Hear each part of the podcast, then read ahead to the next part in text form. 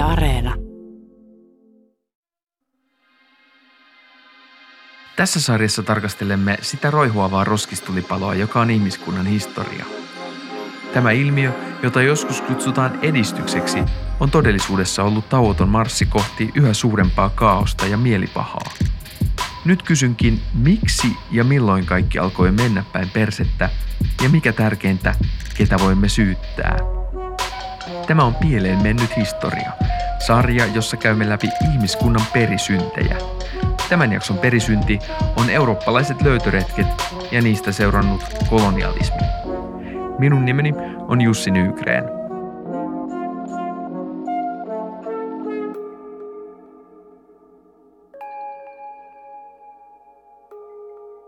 Jotenkin ne seuraukset on niin järkyttäviä ja suuria ja odottamattomia, että eihän niitä kukaan edes sillä tavalla ajatellut silloin, kun ne lähti. Jotkut yhteiskunnat on jossain vaiheessa mennyt niin kuin pahemman kerran rikki ja ne on jätetty sinne vähän niin kuin keräilemään niitä rippeitä. 1400-luvulla portugalilaiset ja espanjalaiset etsivät uusia merireittejä Intiaan.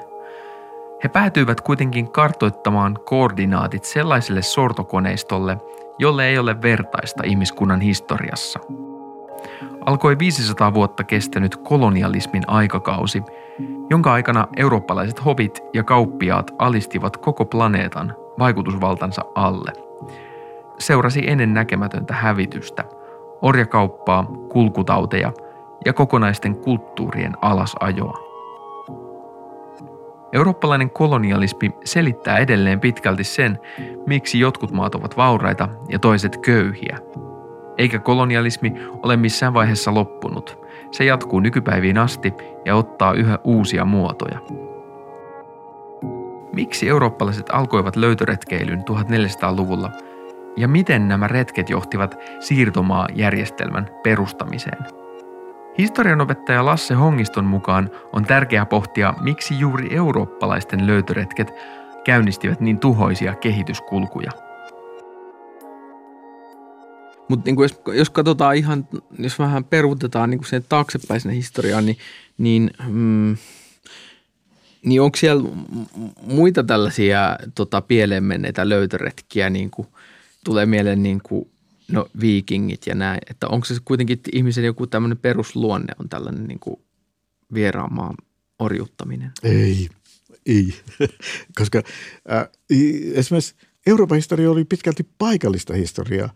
Eihän ihmiset edes keskellä, niin eihän ne tiennyt, mitä on seuraavan kylän takana. Se, että viikingit oli ihan valtavan kiinnostuneita – vaikka kaupankäynnistä, mutta myös sitten vallottamisesta ja sodankäynnistä ja kävivät siellä Grönlannissa ja kävivät siellä Amerikassa. Mutta itse asiassa ne oli hyvin pieniä kolonioita, jotka sitten hävisi sieltä. Ihmisillä ei sinällään ole sellaista sisäistä riskinottohalua. Tai jos ajattelee sitä yhteiskunnan keskivertojäsentä, eli sitä talonpoikaa, niin eihän se ikinä halunnut mitään riskejä. Se pelkäsi kaikkia riskejä, koska sen elämä oli täynnä viljelyyn liittyviä riskejä. Aina joutui pelkäämään, että jos tuleekin huono vuosi, jos menettää sadan. Siinä mielessä tämä on uutta kyllä. Sitä on selitetty tiedon äh, halulla ja kaikilla tällaisella jotenkin aika niin kuin juhlavalla asenteella, että Euroopassa syntyi halu tutustua muihin kulttuureihin asekädessä. Ka- kaikki tavallaan globaali epätasa-arvohan voidaan johtaa kai jollain tapaa niin kuin kolonialismiin tai imperialismiin. Joo, kyllä. Niin missä se oli se käännekohta? Sitä mä yritän tässä etsiä, että onko löytöretket se niin kuin ihmiskunnan sellainen perisynti, että onko niin kuin löytöretket kautta aikojen johtanut orjuuttamiseen ja sortoon ja niin kuin lähtien jostain viikingeistä ja sitten aina niin kuin orjakauppaan asti. Tämä on yksi sellainen niin kuin ihan niin kuin keskeisiä kysymyksiä on se, että miksi nimenomaan kun eurooppalaiset lähtivät löytöretkille, niin tavallaan ne tulokset oli just tollaisia, mitä sä sanoit. Eli se johti riistoon, se johti sitten myöhemmin sellaiseen ihan täydelliseen haltuunottoon, imperialismiin. Ja se on se niin kuin ehkä se kiinnostavin kysymys.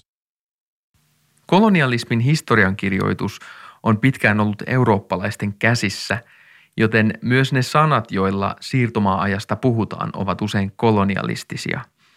Tälle on pitkään oltu sokeita, mutta globaalihistorian professori Leila Koivusen mukaan tämä on muuttumassa. Hän korjasi, että nykyisin sanaa löytöretki pidetään harhaan johtavana. Miksi löytöretki on va, niin kuin ongelmallinen sana? No se on sellainen sana, mitä on varmaan perinteisesti käytetty monille eri kielillä, myöskin Suomessa ja munkin historian koulukirjoissa ilman muuta oli löytöretkistä puhuttiin. Ja no, tutkimuksessakin on pitkään puhuttu sillä sanalla. Mutta nykyään tutkimuksessa ollaan tultu vähän herkäksi sille sanalle myöskin ja puhutaan niin kuin siitä, että, että eihän siellä ollut mitään löydettävää niiden toisten kansojen näkökulmasta. Se on niin kuin eurooppalaisten tai kiinalaisten näkökulmasta, ketkä niitä matkoja nyt tekee, niin niille se on totta kai uutta ja ihmeellistä ja niin kuin täysin ällistyttävää, että voi löytyä joku uusi manneri jostain, mutta siinä mielessä on totta kai löytämistä. Mutta sitten jos katsotaan sieltä niin kuin toisten näkökulmasta, niin, niin, niin siinä ei ole mitään löydettävää. Ja, ja jossain tutkimuksessa siihen viitataan ehkä nykyään vaikkapa uuden ajan alun purjehdusmatkoihin. Tavallaan haluttu kiertää tämmöinen vähän niin kuin sellainen sana, joka korostaa niiden löytäjien perspektiiviä jälleen kerran. Niin kyllä se on tosi jotenkin löytöretki. Se kuulostaa melkein jopa aika jännittävältä ja hauskalta ajalta tämä löytöretkien aika. Mutta sitten jos se onkin toi toinen puoli, että, ne tull, että sieltä horisontista alkaa tulla jotain laivoja, että se on se niin kuin, mm. en mä tiedä, niin sitten se onkin aika erilainen tarina. Ja to, toi on se ehkä se tarina, mitä ei olla koskaan kuultu oikeastaan. Se on ihan totta.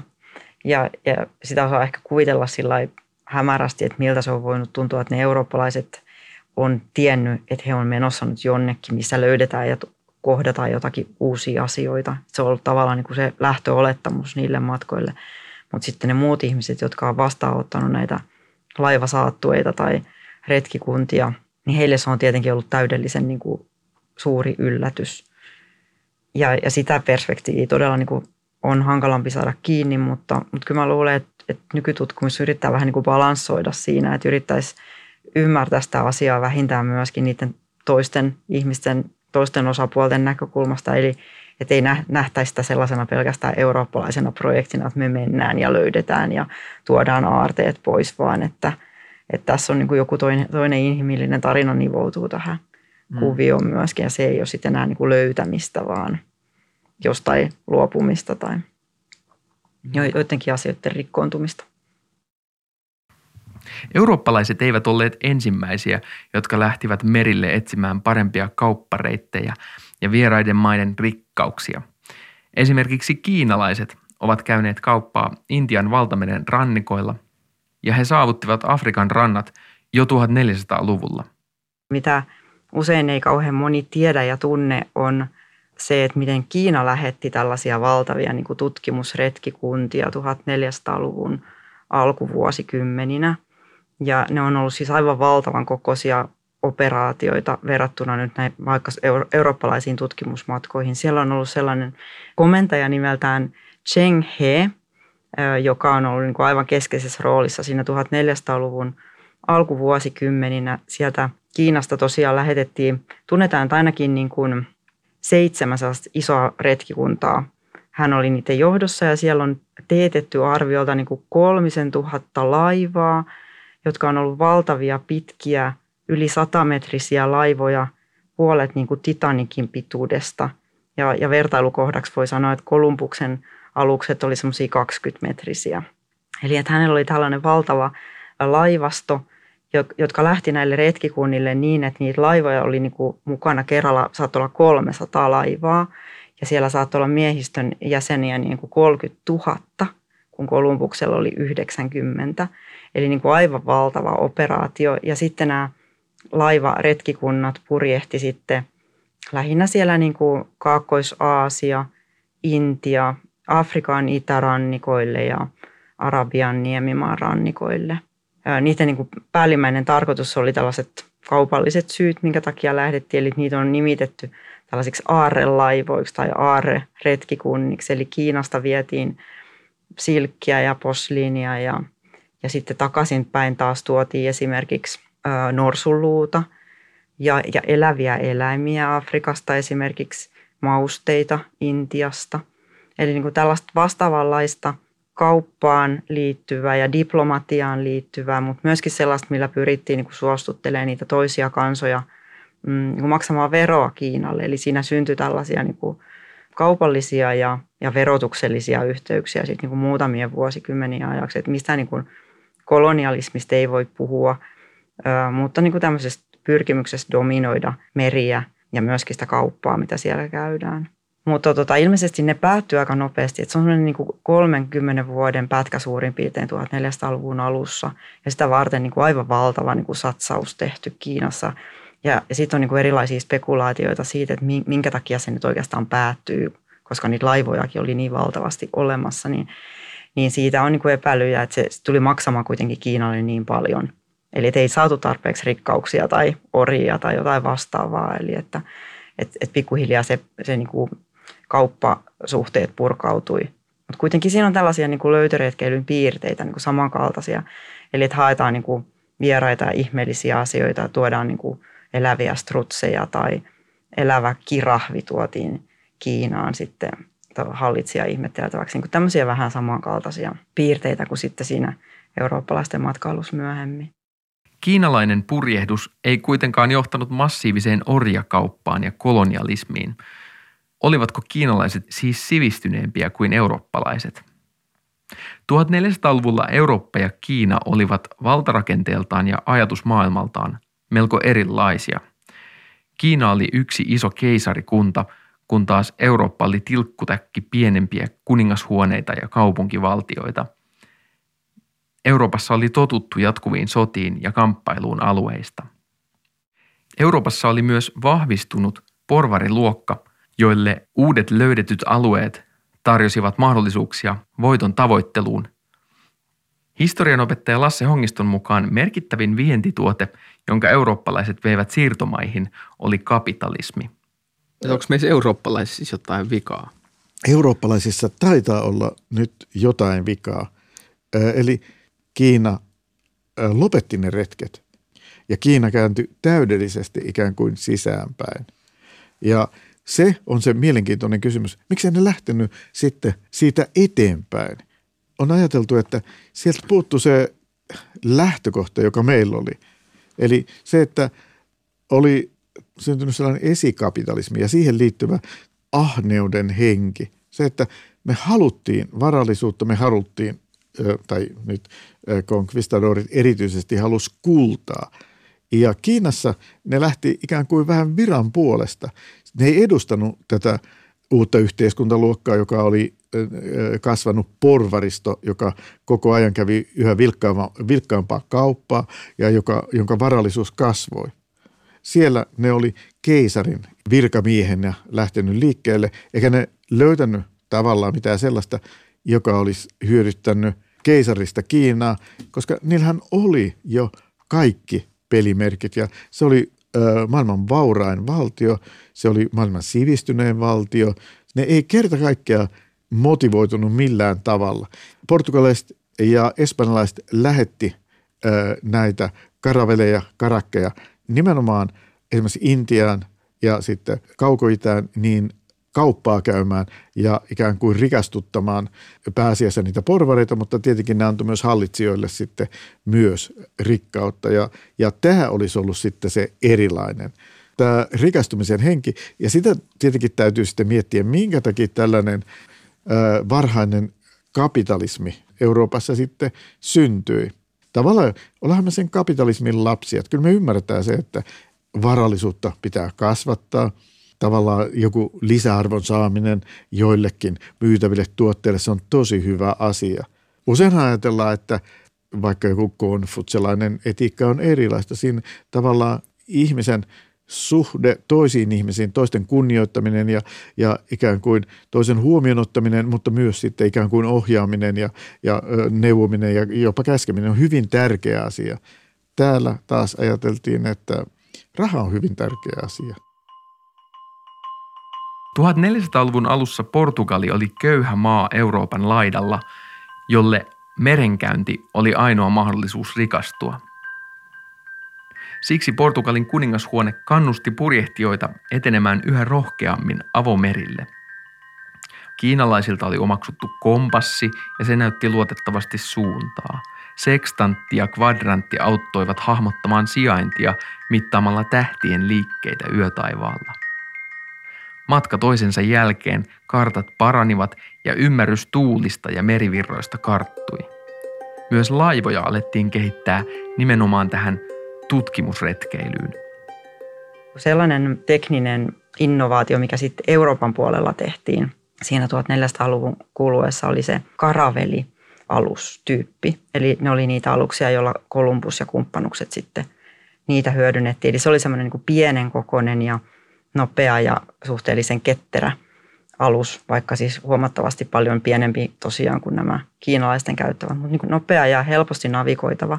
Et eurooppalaisten matkathan oli pitkään niin kuin sen tyyppisiä, että, että ei lähdetty minnekään niin kuin valtamerille, vaan pikemminkin rannikko purjehdusta tehtiin esimerkiksi Afrikan mm, länsirannikkoa etelään päin siitä pikkuhiljaa. Ne semmoiset niin varsinaiset löytöretki, pyrähdykset voidaan ajatella, että on lähtenyt 1420-luvulta suurin piirtein liikkeelle sitten sellaisena rannikkopurjehduksena, mutta sitten tulee näitä niin kuin just tämä uusi venetyyppi, joka mahdollistaa myöskin semmoisen niin valtameri ylityksen sitten aiempaa paremmin. Mitä ne lähti hakemaan nämä löytöretkeilijät silloin ihan alun perin? Vai oliko se tota, ihan tällaista puhdasta uteliaisuutta? No se oli varmaan paljon uteliaisuutta myöskin, mutta tärkeä asia oli se, että Intia ja Kiina oli tärkeitä suuntia, niin kuin kauppa, kaupan suuntia ja silkkitie oli ollut pitkään niin kuin vuosisatoja ajan se keskeinen niin kuin reitti sinne, eli maitse. Ja sieltä oli tietenkin sit saatu posliinia ja teetä ja, ja muuta keramiikkaa, silkkiä ja tällaisia mausteita ja muuta. Mutta sitten 1453 vuonna tapahtui niin, että Osmanien valtakunta valtas Konstantinopolin Byzantilta. Eli tarkoittaa siis sitä, että turkkilaiset, ne osmaanit käytännössä siinä kohtaa katkasi silkkitien, joka oli siis niin kuin vuosisatoja siinä sitten jo toiminut. Ja sitten lähdettiin niin kuin aktiivisesti sen takia etsiskelemään jotain muuta korvaavaa reittiä. Se oli tietenkin sitten merireitti. Eli tiedettiin toki, että, että Intiaan voi päästä jotenkin meriteitse, mutta se iso Afrikka oli siinä tiellä – ja sitten aletaan pohtia, että miten se Afrikka voidaan kiertää tai millainen se Afrikka ylipäätään on, kuinka pitkään se jatkuu, että, että millaisen esteen se oikeastaan aiheuttaa. Ja tähän niin kuin portugalilaiset lähti sitten 1410-20-luvuilla sitten prinssi Henrik Purjehtian niin kuin aloitteesta. Hän organisoi tällaisia matkoja, jotka pikkuhiljaa lähti siitä niin kuin Afrikan rannikkoa etelämmässä ja etelämmässä tutkiskelemaan, että mitä sieltä oikeastaan tulee vastaan. Pikkuhiljaa sitten saavutettiin jossain kohtaa Hyvän toivon niemi, eli se Afrikan eteläkärki. Ja sitten siinä kohtaa niin tajuttiin ja nähtiin se, että miten se rantaviiva kääntyy siinä kohtaa. Eli et ei jatku enää enempää etelämmäs, mutta sitten, sitten siinä kohtaa vielä ei jatkettu Intian saakka, koska se oli toki niin kuin pitkä, pitkä matka siitä eteenpäin. Eli se oli siis Bartolomeu Dias, joka siis pääsi sinne Hyvän toivon niemelle. Se oli vuonna 1200, 1488. Ja sitten Intian purjehdittiin siitä sitten muutamien vuosien päästä, eli 1498 Vasco da Gama. Mutta tässä välissähän tapahtui sitten myös se, että, että Kolumbukselle tuli mieleen yrittää sitä toista reittiä Intiaan, koska se Intia oli niin haluttu ja, ja tiedettiin, että, että se on siellä niin kuin Aasian jossain laidalla. Eli ennen kuin purjehdittiin Intian meriteitse Afrikan ympäri, niin Kolumbus ehti sitten jo purjehtia länteen. Tiesikö Kolumbus jo, että maapallo on pyöreä? Tiesi, joo. Se tiedettiin jo hyvin jo ennen sitä jo. Keskiajan teologitkin sitten jo myönsi tämän asian ja, ja siitä oli niin kuin 1400-luvulla tiedettiin tämä asia kyllä jo. Sä mainitsit tästä Henrik Purjehtian. Mm. Kuka hän oli ja tota, onko hän syypää tähän niin kuin kaikkeen sortoon, jota Euroopan löytöretkistä on seurannut? No hän oli siis äh, Portugalin prinssi siinä vaiheessa, kun hän alkoi organisoimaan näitä matkoja. Ja hän oli tietenkin niin kuin merkittävässä roolissa, koska hän istui rahakirstun päällä ja ne matkat maksoi paljon sinne niin kuin lähelle Afrikkaankin. Ja saati sitten nämä niin kuin kaukaisemmat matkat. että hän oli varmaan niin kuin tärkeä sellainen henkilö, joka mobilisoi, niin kuin halki elämänsä koki tärkeäksi, että nyt lähdetään tutkimaan, mitä muualla maailmassa on. Sitten myöskin, myöskin Espanjan kuningatar ja kuningas, eli Isabella ja Ferdinand, jotka, jotka sitten rahoitti näitä Amerikkaan meneviä matkoja Kolumbusta sitten esimerkiksi. Kyllä ne oli niin kalliita matkoja, että kukaan yksityinen henkilö ei sellaisia olisi mitenkään pystynyt tekemään. Eli tarvittiin niin kuin tämmöisiä tärkeitä rahoittajia ja mesenaatteja siellä taustalla. Sitten myöhemmässä vaiheessa tuli tällaisia kauppahuoneita ja muita, eli että porvarit ja muut osti itse laivoja tai varusti laivoja ja, ja lähetti niitä sitten ympäri maailmaa. Mutta tässä alkuvaiheessa tarvittiin niin kuin hovien apua siihen.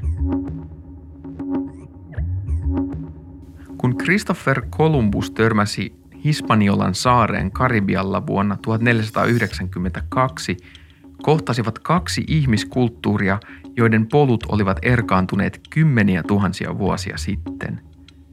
Ja aluksi tämä kohtaaminen oli harmiton, mutta pian laivoja alkoi tulla lisää. Euroopan kauppiaat ymmärsivät nopeasti uuden maailman potentiaalin. Espanjalaiset lähtivät kartoittamaan samoja vesiä. Pian englantilaiset, hollantilaiset ja italialaiset seurasivat perästä – Amerikasta alettiin tuoda mausteita ja pian uusia viljelykasveja, kuten maissia, tomaatteja, perunaa, tupakkaa. Euroopasta merkittävimpiä tuontituotteita olivat taudit, kuten isorokko ja tuhkarokko, jotka olivat äärimmäisen vaarallisia Amerikan alkuperäiskansoille. Tuli myös aseita ja tuli sotilaita, jotka alkoivat vallata alueita. Ja laivoissa matkustivat myös papit, jotka tulivat käännyttämään alkuperäiskansoja kristinuskoon. Amerikka aukesi valtavana maisemana, joka lupasi kultaa kuninkaille ja sieluja paaville. Paljon siinä on ollut semmoisia niin tutustumisvaiheita ja kartottamisvaiheita ja ylipäätään, että keitä täällä on ja millainen tämä niin kuin maan osa tai maan pläntti on, mikä tulee vastaan. Että siihen liittyy paljon sellaista kartottamista ja – ja sen niin kuin maan potentiaalin havainnoimista. Eikä se aina johtanut mihinkään sellaiseen sortoajatukseen, mutta sitten niin kuin siinä eurooppalaisessa kilpailutilanteessa pikkuhiljaa huomattu, että maailma on alettu pitää sellaisena raaka-ainevarastona ja, ja huomattu, että, että sitä voidaan niin kuin hyödyntää, että on, on itsellä on niin kuin valtaa ja voimaa hyödyntää ja me tarvitaan niitä asioita nyt tänne ja – sitten semmoisessa vaiheessa, kun eurooppalainen teollistuminen on lähtenyt liikkeelle, niin sitten jotenkin ajateltu, että nyt tarvitaan niitä halpoja raaka-aineita muualta ja sitten toisaalta sitä markkina-alueita tuotteille. Ensimmäiset laivat varmaan, niin kuin, ei siellä ole pystytty välttämättä vielä sortamaan kauheasti niitä vastaan tulevia ihmisiä, mutta, mutta sitten pian on tullut seuraavia laivoja perässä, koska on niin kuin havaittu se potentiaali, että täällä voi nyt kasvattaa jotakin tai täältä voi mahdollisesti saada sitä kultaa tai – tai orjia tai, tai että täällä on vääräuskoisia ihmisiä. Mutta sitten toisaalta niin tähän jo 1400-luvun kuvioihin liittyy myöskin jo orjat Afrikasta. Eli että kyllä siinä sitten jo on sellaista ajatusta, että jotakin sellaisia tuotteita voidaan tuoda, jotka hyödyttää sit sitä yhteiskuntaa pikkuhiljaa jo enemmänkin. Totta kai ne orjat oli alkuvaiheessaan, niin kuin, ne tuli sinne hoviin. Ne oli niin kuin harvinaisuuksia, mustaihoiset ihmiset että et, et ei ollut vielä mistään sellaisesta plantaasiorjuudesta kyse, että se on sitten vasta hieman myöhemmin. Mutta tota, aika nopeasti niin kuin ajatukset meni myöskin semmoisiin suuntiin. Ja totta kai tässä oli kyse myöskin sitten kristinuskosta ja siitä, että, että koettiin, että täytyy niin kuin jakaa sitä omaa uskontoa muille kansoille myös. Niin, tämä, tämä tämmöinen sivistämistehtävä, kristillistämistehtävä, valkoisen miehen taakka, niin se on ollut siis ää, tota, ainakin toiminut jälkikäteen oikeutuksena tällaiselle sorrolle, mutta onko se ollut siis ihan alusta asti niin kuin osa tätä kolonialismia? No kyllä se on ollut varhaisessa vaiheessa mukana ja jos miettii esimerkiksi Amerikan vallotusta, niin siellähän on ollut nämä jesuittapapit mukana jo ihan ensimmäisillä laivoilla ja, ja se on niin kuin nopeasti tullut semmoiseksi keskeiseksi asiaksi, että laitetaan niin kuin kaupan rattaat pyörimään, mutta samalla myöskin sitten – käännytetään ihmisiä sitten kristinuskoon ja, ja opetetaan niitä niin kuin totuuksia, mitkä siihen kuuluu. Mutta siis missä vaiheessa tämä sitten muuttuu tällaiseksi niin kuin plantaasikolonialismiksi tämä, en mä tiedä voiko sanoa viattomasti alkanut löytöretkeily?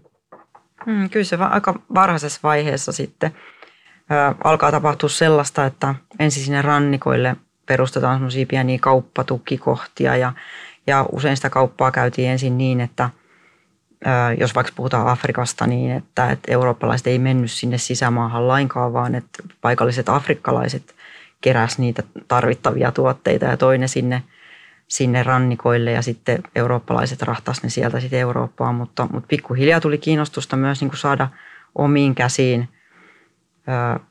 vaikkapa viljelyä. Afrikan osalta se oli pitkään vaikeaa, koska siellä oli kaikenlaiset sairaudet tuli nopeasti vastaan, mutta vaikkapa Intiassa ja, ja sitten heti Amerikassa myöskin se oli niin kuin keskeisen tärkeää näitä erilaisia omia puuvilla, tupakka ja muita tuotteita, mitkä tiedettiin, että kasvaa siellä, mutta ei, ei Euroopassa, ei pysty tuomaan niitä kasveja sitten niin kuin kasvatettavaksi tänne.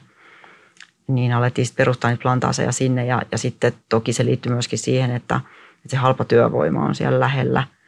Tämä koko kuvio eurooppalaisten näkökulmasta myöskin kiteytyi aika lailla siihen, että he hyvin niin kuin tehokkaasti ja nopeasti sai aikaan sen sellaisen, sellaisen niin kuin Atlantin yli kulkevan kaupan idean, missä – Afrikasta viedään valtavat määrät orjia Amerikkaan, uuteen maailmaan, jossa heitä käytetään siellä plantaaseilla ja sieltä sitten tuodaan tupakkaa, puuvillaa, sokeria, mitä tuodaankaan eurooppalaisille kulutettavaksi. Sitten taas Euroopan niin kuin halpa teollisuustuotanto on se, mitä ehkä viedään sitten maailmalle. Se on jotenkin mun mielestä aina yhtä hämmästyttävää, että miten niinkin vähäpätöinen ja tavallaan tarpeeton asia kuin mausteet on ohjannut maailman niin kuin historiaa. Mausteessa nämä voitot oli ihan valtavan suuria, koska ruumatila, jota vaadittiin, niin oli tosi vähäinen.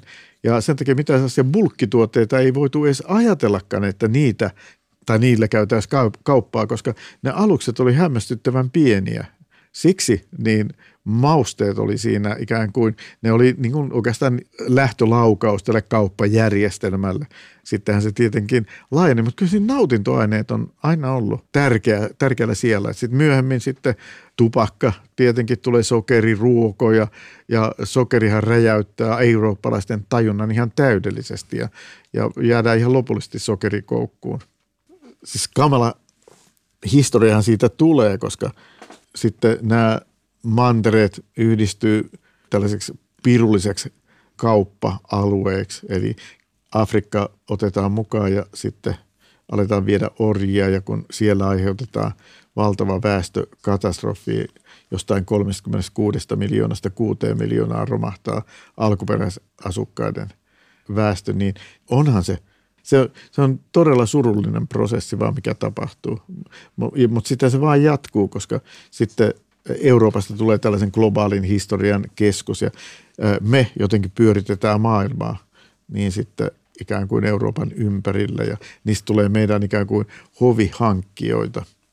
Jotenkin ne seuraukset on niin järkyttäviä ja suuria ja odottamattomia, että eihän niitä kukaan edes sillä tavalla ajatellut. Eli silloin kun ne lähti ää, retkeilemään, niillä oli jotain hyvin kapeita pieniä ajatuksia, että ne halus voittoa, ne halus ää, päästä johonkin esimerkiksi tuottoisille kultalähteille, mutta tavallaan se johti tällaista kauppajärjestelmään, joka nimenomaan sitten Pohjoisen Atlantin ympärille sitten tuli ja siitä tuli se sellainen kolmio, joka pyöritti sitten maailmantaloutta plus siinä sivu ikään kuin virtana oli vielä jatkuvasti jatkuva maustekauppa. Nimenomaan Afrikasta orjat ja sitten Etelä- ja Keski-Amerikasta tuotiin esimerkiksi vaikka puuvillaa ja sitten tota, sokeriruokoa sieltä saarilta ja täytettiin tupakkaa ja kahvia ja täytettiin sitten se lastiruuma, joka oli vapautunut näistä orista, niin sitten näillä jymytuotteilla, joita tuotiin sitten Eurooppaan. Ja taas Euroopassa niin sitten lastattiin kankailla ja sitten aseilla ja kaikilla terästuotteilla, mitä nyt sitten saatiin, niin sitten alus ja vietiin niitä sitten Afrikkaan ja ne vaihdettiin taas orjien. Ja tämän pirullisuus oikeastaan oli siinä, että tuulen ja merivirtojen aikana purjelaivoilla pystyttiin jatkuvasti tätä oikeaan suuntaan, kun mentiin, niin tätä kauppaa käymään sujuvasti. Eli Pohjoisen Atlantin merivirta ja tuulisysteemi tuki loistavasti tätä kauppaa, joka sitten ö, tavallaan oli tässä ytimessä ja aiheutti sitten ihan valtavasti kaikenlaisia tragedioita Pohjois- ja Etelä-Amerikassa. Aiheutti sen, että oikeastaan se muutettiin raaka-aine hankinta-alueeksi ja sen väestöpohja muuttui. 10-12 miljoonaa afrikkalaista tuotiin Etelä- ja Pohjois-Amerikkaa. Näitä alkuperäiskansoja oli enää 6 miljoonaa sitten jossain vaiheessa jäljellä. Eli siinä mielessä tämä oli murhenäytelmä, joka on niin kuin siis todella lailla vertaa.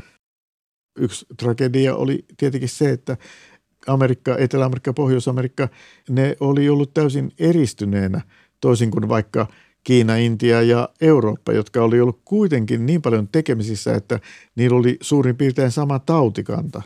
Mutta niilläpä ei ollut. Ja sitten kun niillä ei ollut ö, oikeastaan ollenkaan kotieläimiä, niin ne ei olleet ollenkaan tottuneet näihin kotieläinten levittämiin kaikenlaisiin ruttotauteihin, niin eurooppalaiset veivät nämä tautikannat mukanaan, joka aiheutti sitten – ihan valtavan tällaisen väestökadon. Kun Eurooppa teollistui, muuttuivat löydetyt alueet raaka-aineiden tuontimaiksi, siirtomaiksi Euroopan teollisuudelle. 1800-luvulla lähes koko maailma oli jaettu eurooppalaisten imperiumien kesken. Kenties synkimpiä hetkiä kolonialismin historiassa on niin sanottu Berliinin konferenssi, jossa Euroopan valtiot jakavat Afrikkaa keskenään. Näissä neuvotteluissa – Belgian Leopold II onnistui saamaan haltuunsa koko nykyisen Kongon alueen. Leopold II on varmaan sun paras tavaramerkki pieleen mennestä historiasta, koska Leopold II sai sen siirtomaan henkilökohtaiseksi siirtomaaksi. Se, silloin oli tällaiset suuret kehityssuunnitelmat, kuinka se tämän Kongon väestön nostaa nyt sitten sivistyksellisesti ihan uudelle tasolle ja tietenkin vie sinne sitten myös kristinuskon, koska sekin kuului tähän sivistyspäkitsiin.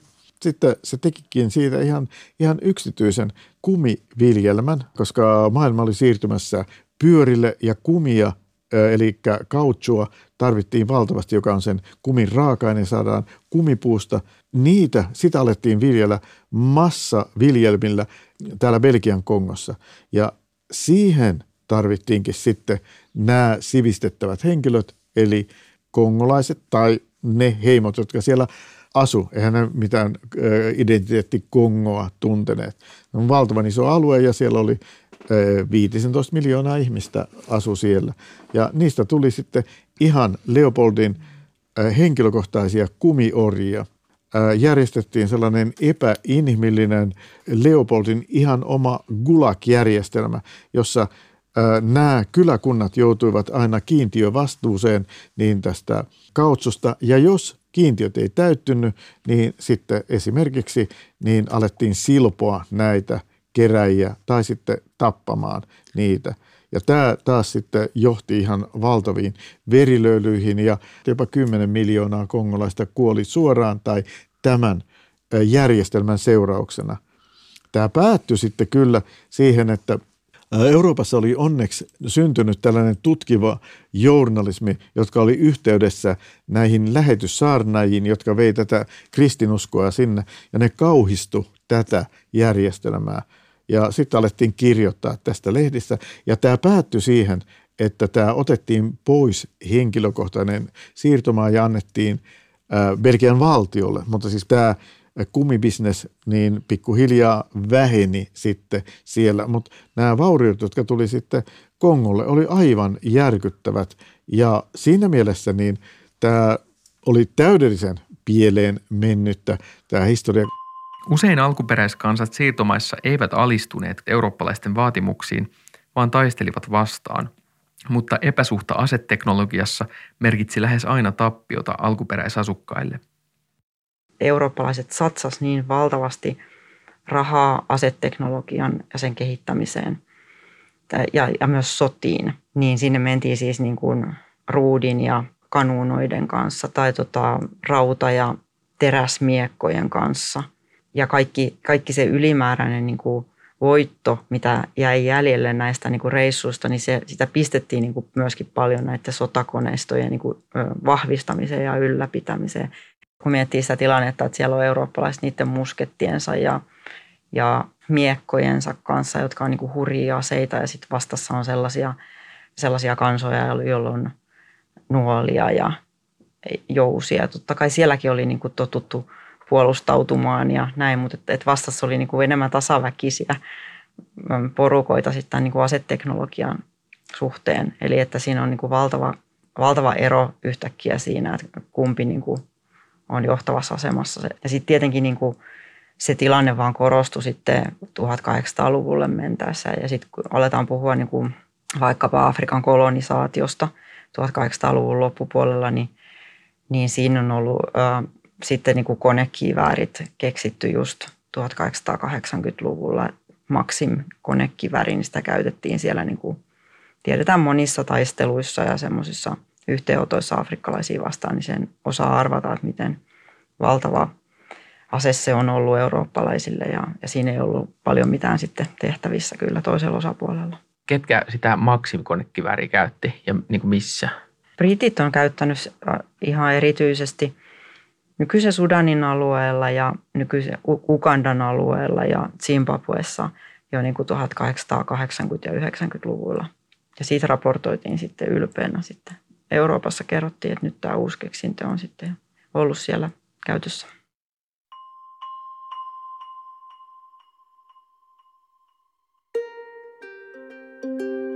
Siirtomaajärjestelmä lakkautettiin maailmansotien aikana.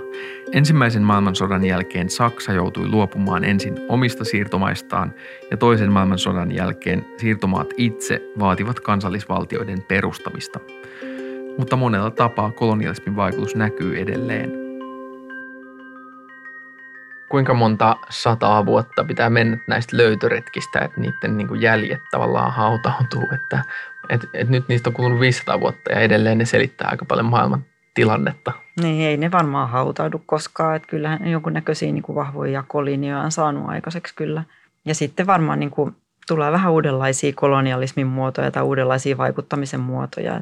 Nyt puhutaan paljon siitä, että miten – Kiina vaikuttaa tällä hetkellä Afrikkaa esimerkiksi syytämällä sinne valtavia määriä rahoja ja saamalla ikään kuin, niin kuin niitä Afrikan valtioita tai päättäjiä toimimaan tietyillä tavoilla. Tai, eli tavallaan niin kuin samankaltaisia mekanismeja kuitenkin olemassa, vaikka ne vanhat niin kuin jakolinjat on purkautunut ehkä aikoja sitten. Niin. Okei, voidaan ajatella, että historia meni pieleen silloin, kun tämä Henrik purjehti ja niin kuin asetti ne, varusti ne laivat ja lähetti ne maailmalle, mutta voi myös ajatella, että se meni pieleen siinä vaiheessa, kun sitten tämä kolonialismi lakkautettiin ja sitten tavallaan se vallanvaihto näiden kehitysmaiden ja Euroopan välillä. että mikä siinä sitten meni pieleen siinä niin kuin vallan vaihdossa? No siinä meni varmaan sellainenkin asia pieleen alun perin, että saatettiin viedä niin kuin tavallaan se eurooppalainen infrastruktuuri ja hallintojärjestelmä pois siitä maasta ja jättää ne ihmiset, jotka ei ollut, joilla ei ollut niin kuin traditioita sen eurooppalaisen järjestelmän pyörittämiseen, niin he vähän tyhjän päälle. Ja varsinkin, koska ne heidän alkuperäiset omat hallintojärjestelmänsä olisit jo niin kauan aikaa sitten kadonneet sieltä, tai ne perinteiset valtiojärjestelmät ja kuningaskunnat, niin ne oli jo niin kuin hajautettu. Et jotkut y- yhteiskunnat on jossain vaiheessa mennyt niin kuin pahemman kerran rikki, ja ne on jätetty sinne vähän niin kuin itsekseen niin kuin keräilemään niitä rippeitä, ja tuli korkea korruptio tai jotkut tämmöiset niin kuin aseelliset joukot kaappas sen vallan, tällainen niin kuin vallankaappausten perinne. Ja, ja sitten sinne on saattanut kuitenkin jäädä semmoista niin kuin väkivallan ja val, vahvan vallankäytön traditiota eurooppalaisilta. Ja toki siihen on varmaan vaikuttanut sekin, että, että sitten nämä niin kuin ulkovallat on edelleen vaikuttanut sinne monilla tavoin – niin kuin semmoista piilovaikuttamista ja poliittista tukemista ja, ja taloudellista tukemista joidenkin tiettyjen niin kuin poliittisten puolueiden tai tiettyjen johtohahmojen tukemista ja puhutaan semmoisesta, usein niin kuin uuskolonialismista puhutaan. Totta kai tilanne oli myöskin se, että, että usein nämä oli nämä maat ollut sellaisia raaka-aineen vientimaita, jossa ei ollut niin perinteitä siitä, että, niitä, että raaka-aineet olisi jalostettu pidemmälle, että olisi ollut jotakin niin kuin vähän kalliimpaa tarjottavaa sinne maailmanmarkkinoille. Eli ne jäi niin kuin usein siihen asemaan, että, että ne sitten edelleenkin tarjosi niitä halpoja raaka-aineita, eli että eurooppalaiset hyötyisivät edelleenkin siitä tilanteesta.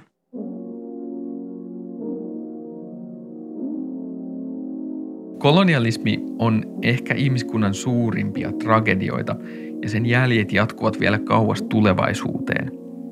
Ehkä surullisinta siirtomaavallan ajassa on se, että me tiedä täsmälleen mitä kaikkea sen aikana menetettiin. Mitä olisi tullut inkojen tai majojen imperiumeista tai kuinka paljon alkuperäiskansojen kulttuuria ja perimää on menetetty. Monien näiden kansojen historia ei ole ainoastaan mennyt pieleen, vaan se on täysin päättynyt.